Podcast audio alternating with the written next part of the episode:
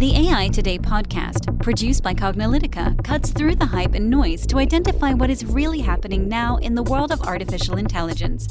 Learn about emerging AI trends, technologies, and use cases from Cognilytica analysts and guest experts.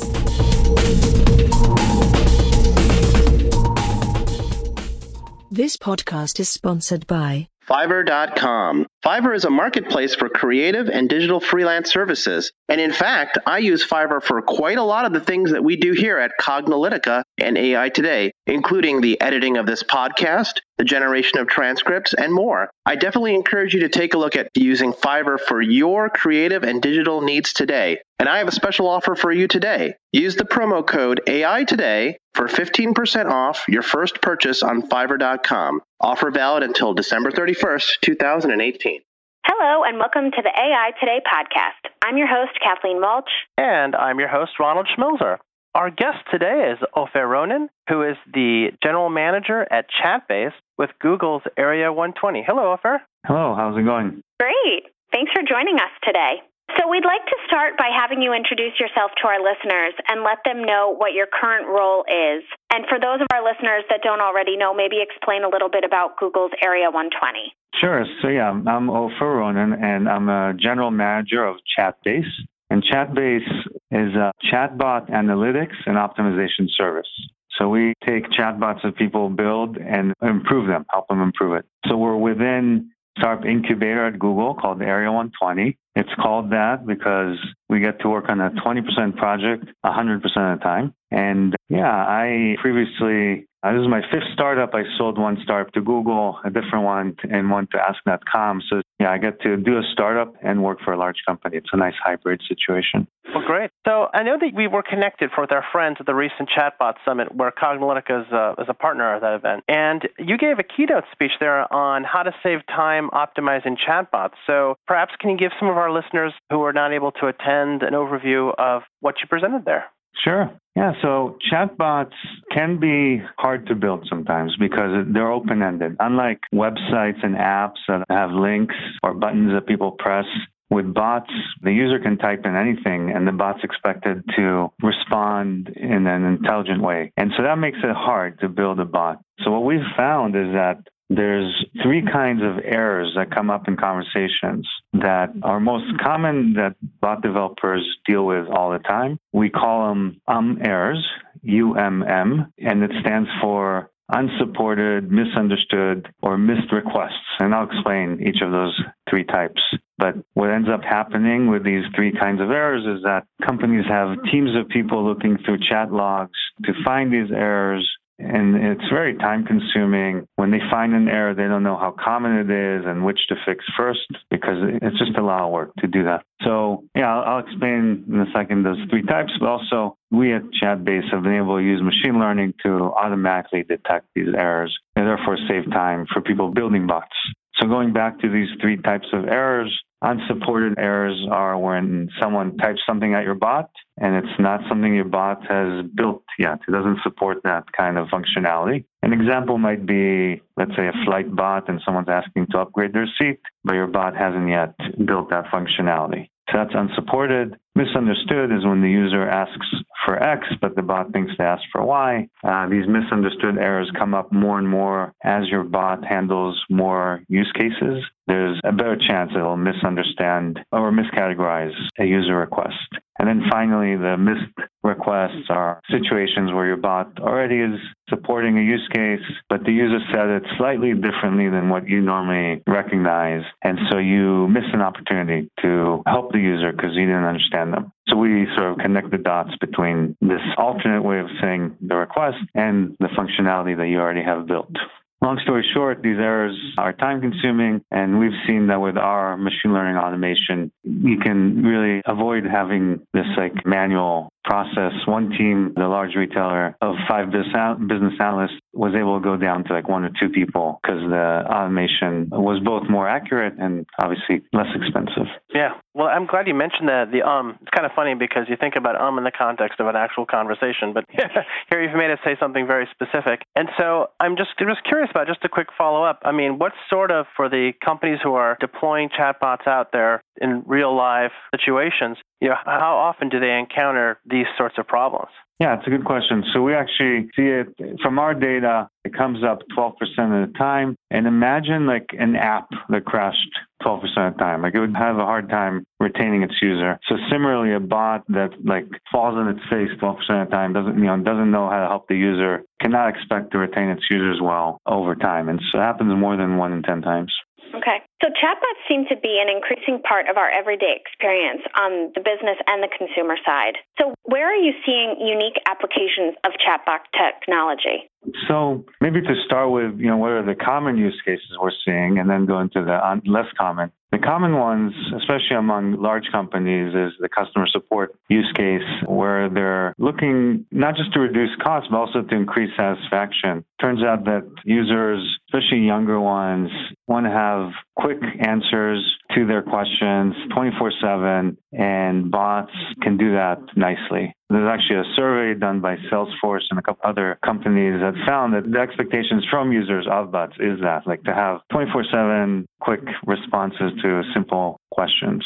So that's something we're seeing across the board companies are building now. And then the other common one is the lead gen use case where you can, instead of having like just a dumb form, have the ability to answer questions as the person shares information about their, what they are looking for. So it's a more engaging kind of experience in your typical lead gen form. Less common use cases are expert bots that might help you, let's say, with medical condition, diagnose medical conditions or help you with legal problems. We don't see as many of those out there, but those are compelling use cases if a company can get it right, get the experience right. And we also see a little bit of where we're seeing some work in the entertainment space.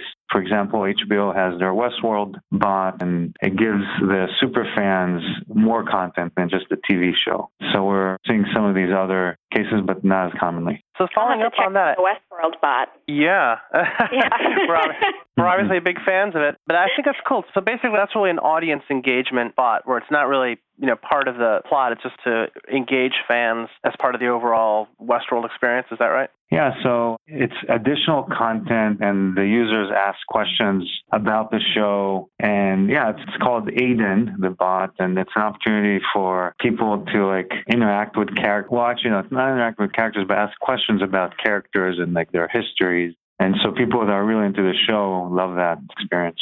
Yeah. And, definitely we've seen the other uses of chatbots, especially. I always talk about the fact that when I was provisioning the Fios network, the high-speed internet here at my house, I actually did that entirely through a chatbot experience. And it was a unique experience for me because there was some issue, some discrepancy on pricing. And I was having a conversation with this bot, and I wasn't 100% sure if it was completely autonomous or not.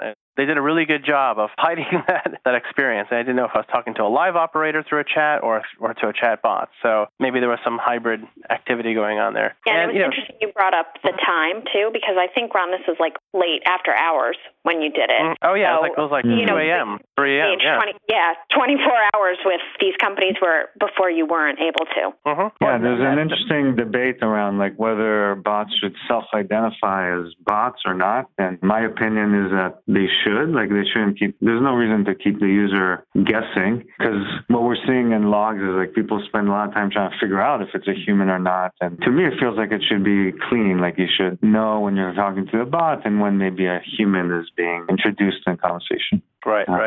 Yeah. Well, that's definitely something we're keeping an eye on. We actually had a podcast, a few podcasts ago about chatbots, and we talked about that, about the disclosure issue. And, we talked a little bit about how intelligent these chatbots really need to be. So for our podcast listeners, if you want to check that out, obviously this is a follow-up to that. Following up on that, we know that you're very well plugged in to the whole startup and entrepreneurial ecosystem. And so what do you think are some of the categories and trends folks should keep an eye out for and why? The future of chatbots and just where do you see things heading in the startup and entrepreneurial ecosystem? Yeah, good question. So Yeah, there's a lot of people out there trying different things, and some of them are just repurposing business models from the app world or the web world, and that doesn't always work. Areas I find interesting are companies that make services that normally would be too expensive for the masses available to a much larger spectrum of people, whether like in first world countries or third world countries, but yeah, just making affordable services. So that includes like legal services, health services, financial advice services. And I just see a large opportunity to build a big business around advice and help that today is like only reserved for the few. So that's one area. Another is there's a lot of efficiencies that could be had around lead qualification. I've seen companies that, for example, qualify call center applicants using bots, which otherwise would be done by humans. But a lot of it can be automated and provide equal kind of like qualification capabilities. So yeah, so companies that can plug into automation around things that humans today do over the phone, I think could do well. There's some large markets in that realm. Okay, great. So as a final note, what trends do you see that could possibly negatively impact adoption of chatbots? We know that we've heard a few examples, and we've talked about this, Ron and I, of chatbots going rogue, yeah. Tay, for example. So is there a way to be responsible with chatbot technology? Yeah, it's a good question. So, we're in the early days of bots. And if you think about the web in the 90s and what websites used to look like then, they were very rough around the edges. And so there's lots that will happen around best practices. And, building a good bot will be clearer over time. In terms of the rogue bot question, I think there's alerts. One solution to that is there's alerts you can put in place when the sentiment of the bot responses goes too negative. It could maybe alert you to take it offline. But it's rare that like bots do that. But if someone was worried about it, they could maybe put that kind of mechanism in place.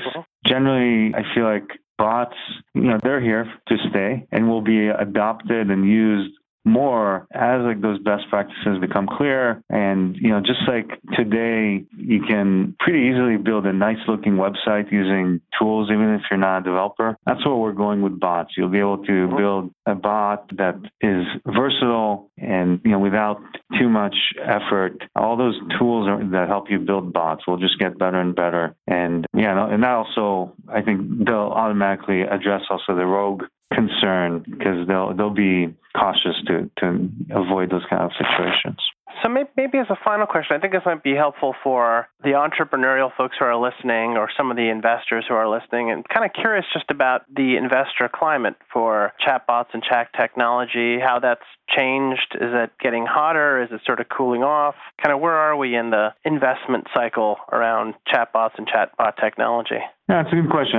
At that Chatbot Summit where we met, there were three venture capitalists on a panel talking about bots and what they see as interesting. And there's a general sense that there's opportunities. It's a space that has unique opportunities, but also that there's a lot of fluff and companies that don't really have a business pitching the investors. And at least that panel thought that the bigger opportunity was in finding a company that's going after a narrow sector that will create new efficiencies versus the companies that sells the tools to the bot companies. They thought the tool companies still a bit early to have a large kind of outcome there, that the ecosystem needs to evolve further for the tools companies to do well. So at least that VC panel is more interested in finding like unique solutions. And the company doesn't need to necessarily position itself as a bot company. It can be that delivering a conversational experience is the best way for that business, or maybe one of a few things they do. It was more about, what problems are you solving? It's the same old question. Like, are you solving a real problem? Is it a big enough market? And if you can convince them of that, and you happen to be and have conversational experiences as part of your business model, then you're good in their eyes. But they're not necessarily like, they don't care that you're a bot company. They care that you're a good business.